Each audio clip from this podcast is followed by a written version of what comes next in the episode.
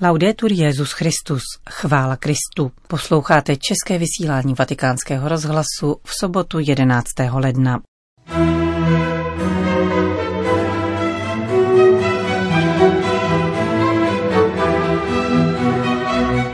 Pečujte o své tradice, vybídl František členy papežské etiopské koleje sídlící ve Vatikánu. Požár katedrály Notre Dame připomíná křehkost našeho světa. Upozorňuje v návaznosti na papežovu promluvu francouzská velvyslankyně při svatém stolci. Američtí biskupové vítají Trumpova slova o otevřenosti k dialogu s Iránem. Od mikrofonu přeje příjemný poslech Johana Bronková. Zprávy vatikánského rozhlasu. Vatikán. Na území vatikánského státu sídlí jen jediná studijní kolej. Žijí v ní budoucí diecézní kněží katolického východního obřadu z Eritreje a Etiopie.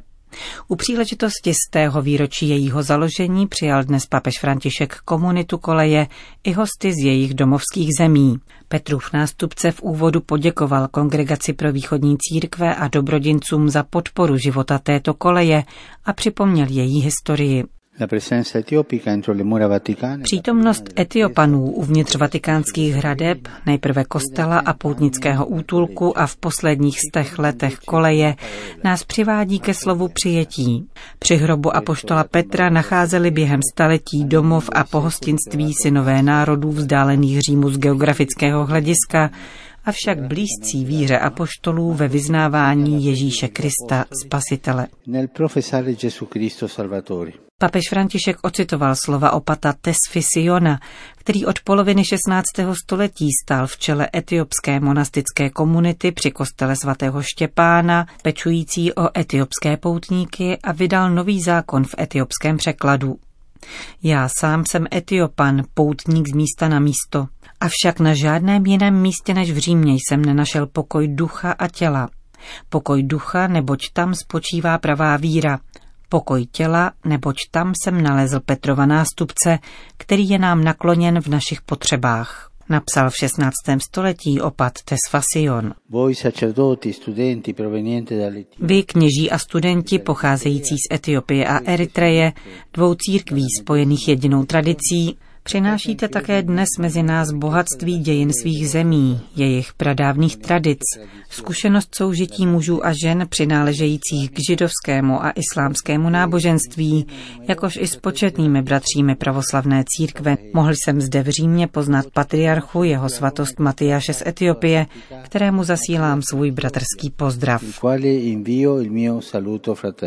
František připomněl také situaci obyvatel obou zemí, poznamenaných chudobou a následky bratrovražedné války, která skončila teprve před několika měsíci. Modlím se stále za to, aby obě strany přijali poučení z prožitých bolestných let a neupadly znovu do roztržek mezi etniky a zeměmi, jež mají společné kořeny, dodal svatý otec. Vyzval také etiopské a eritrejské kněze k pěstování božího daru míru a obvazování vnitřních i vnějších ran lidí, s nimiž se setkají na cestách ke smíření. Připomněl pak osudy migrantů, kteří prchali z těchto zemí před válkou a bídou. Děkuji za přijetí, které vaši věřící mohli zakusit a za úsilí, jaké někteří z vás již nyní vyvíjejí v jejich pastoračním doprovázení v Evropě a na dalších kontinentech. Lze učinit ještě mnoho a lépe, jak ve vaší vlasti, tak v zahraničí, pokud využijete plody římských studií a pobytu v pokorné a velkorysé službě, zakořeněné vždy ve sjednocení s pánem, kterému jsme darovali celou svou existenci. Střežte svou vzácnou církevní tradici, odedávna spojenou s misijním úsilím, povzbudil dále František členy etiopské a eritrejské koleje a připojil rovněž apel na svobodu katolické církve jejich zemí, jak pokud jde o povolení ke studiu v Římě či na jiných místech, tak vzhledem k působení církevních vzdělávacích, zdravotních a asistenčních institucí. E jako synové etiopské a eritrejské církve chováte ve velké lásce svatou Matku Boží Panu Marii. Označujete se za Resta Mariam, Marijino léno, vlastnictví a při liturgické připomínce Kidana Meherat, smlouva milosedenství, slavené každý měsíc, Svěřujete její přímluvě každou modlitbu a úpěnlivou prozbu. Prosím vás, abyste do této připomínky zahrnovali vždy také modlitbu za mne a na mé úmysly. Loučil se papež František s komunitou papežské etiopské koleje. Dodejme ještě, že zakladateli této instituce, která si nyní připomíná 100 let svého trvání, jsou papežové Benedikt XV. a Pius XI. První z jmenovaných změnil starý poutnický hospic svatého Štěpána Habešanů v papežskou kolej a svěřil její zprávu kapucínům. Po uzavření lateránských dohod v roce 1929 udělil Pius XI. všem příslušníkům koleje vatikánské občanství a o rok později jim věnoval nové sídlo ve vatikánských zahradách nad budovou governatorátu. Vatikán Chile Zatímco jiní učitelé vyučovali zákonu, Ježíš jako mistr učil novému prožitku Boha, božímu království. Těmito slovy zahájil čilský biskup Silvareta Males kongres o katolické výchově, který ve středu začal v hlavním městě Santiago. Setkání organizuje Meziamerická konfederace pro katolickou výchovu, organizace, která již tři čtvrtiny století stojí ve službách katolického vzdělávání v Latinské Americe. Papež František se na bezmála půl druhého tisíce kongresových účastníků obrátil poselstvím, které přečetl apoštolský nuncius Alberto Ortega. Římský biskup povzbudil latinskoamerické učitele a vychovatele v reflexi nad výzvami, s nimiž se musí vyrovnávat katolické školství a vybídl je k podpoře kultury setkávání, aby tak mohla katolická škola nabízet naději a důvěru v naší dobu. Již 26. Latinskoamerický kongres o katolické výchově se zaměřuje na trojici témat vedení, komunikace a marketing. Vatikán. Svatý otec jmenoval nového apoštolského nuncia ve Francii. Stal se jim arcibiskup Celestino Miliore, dosavadní nuncius v Ruské federaci a Uzbekistánu, který byl v minulosti rovněž papežským představitelem v Polsku a stálým pozorovatel svatého stolce při organizaci spojených národů. Arcibiskup Miliore vystřídá arcibiskupa Luigiho Venturu, jehož rezignaci z důvodu věku přijal papež 17. prosince minulého roku. Již dříve, 8. července, však zbavil svatý stolec arcibiskupa Venturu diplomatické imunity v reakci na obvinění ze sexuálního obtěžování několika dospělých mužů vznesená proti němu v Paříži. Vatikán. Odkaz na požár katedrály Notre Dame v papežské promluvě k diplomatickému sboru je případnou připomínkou křehkosti našeho světa, upozorňuje francouzská velvyslankyně při svatém stolci. Podle Elizabeth Beton Delek papežovu analýzu charakterizuje realismus i naděje, o nichž mluvil v úvodu své promluvy. Velký dojem v ní zanechali zejména pasáže týkající se Francie a Evropy. Euh, Zapůsobilo na mě, že papež přikládá Evropě tak velkou váhu a také jeho apel, abychom posílili a zachovali to, co utváří evropského ducha, zejména římskou pietas, zbožnost a křesťanskou caritas, milosednou lásku. Právě v tomto kontextu František připomněl také požár katedrály Notre Dame. Dokládá to, jak důležité je uvědomovat si své dědictví, chránit je a zároveň zachovávat jeho životnost, protože, jak vidíme, všechno může pominout, podlehnout zkáze. Je to věc, která se týká nejen katedrály Notre Dame nebo Francie, ale také multilateralismu. Evropy, která je nejkrásnější uskutečněnou utopií od časů druhé světové války. Tuto křehkost si musíme uvědomovat. Podotýká francouzská velvyslankyně při svatém stolci. A ve Francii ještě zůstaneme. Původní dimenzování krovu pařížské katedrály musí být zachováno. Konstrukci střechy je nutné obnovit v pětní úctě k originálu, tedy ve dřevě. Inovace využívající beton či kov není na místě, řekl ve francouzském parlamentu místopředseda Národní komory architektů. Právě dřevo zajišťuje největší trvalost a solidnost konstrukce a zároveň splňuje všechny moderní a ekologické nároky.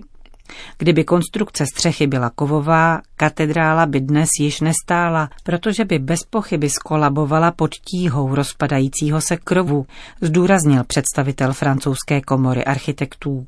Jak upozornil, menší váha kovové konstrukce není žádnou výhodou, ba naopak. Architektonická struktura gotické katedrály si zachovává stabilitu právě díky zatížení, vysvětloval francouzským poslancům Eric Wirth. Místo předseda Národní komory architektů se vyslovil také pro rekonstrukci sanktusníku podle stavu před požárem. Inovace je podle jeho mínění možné uplatňovat jinde, například při organizaci turistického zázemí katedrály. Ohledně pětileté lhuty rekonstrukce proklamované prezidentem Macronem dodal, že tento termín by měl být považován za cíl, nikoli však za imperativ. Spojené státy americké.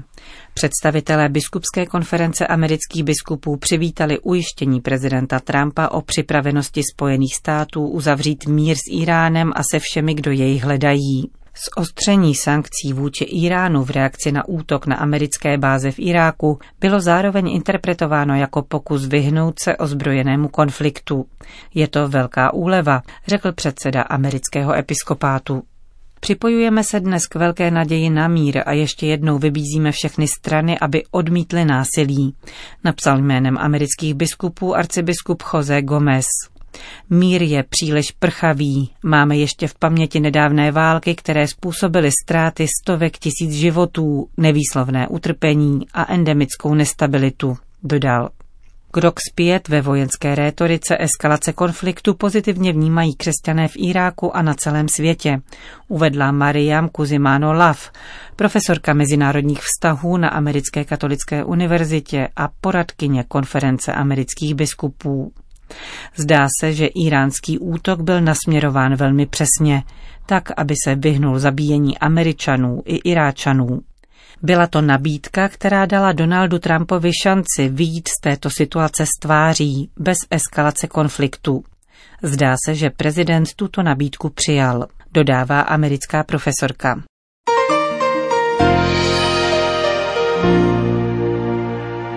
Řím. Humanitární diplomacie se má stále více stávat nástrojem k šíření dialogu a řešení letitých konfliktů v různých částech světa.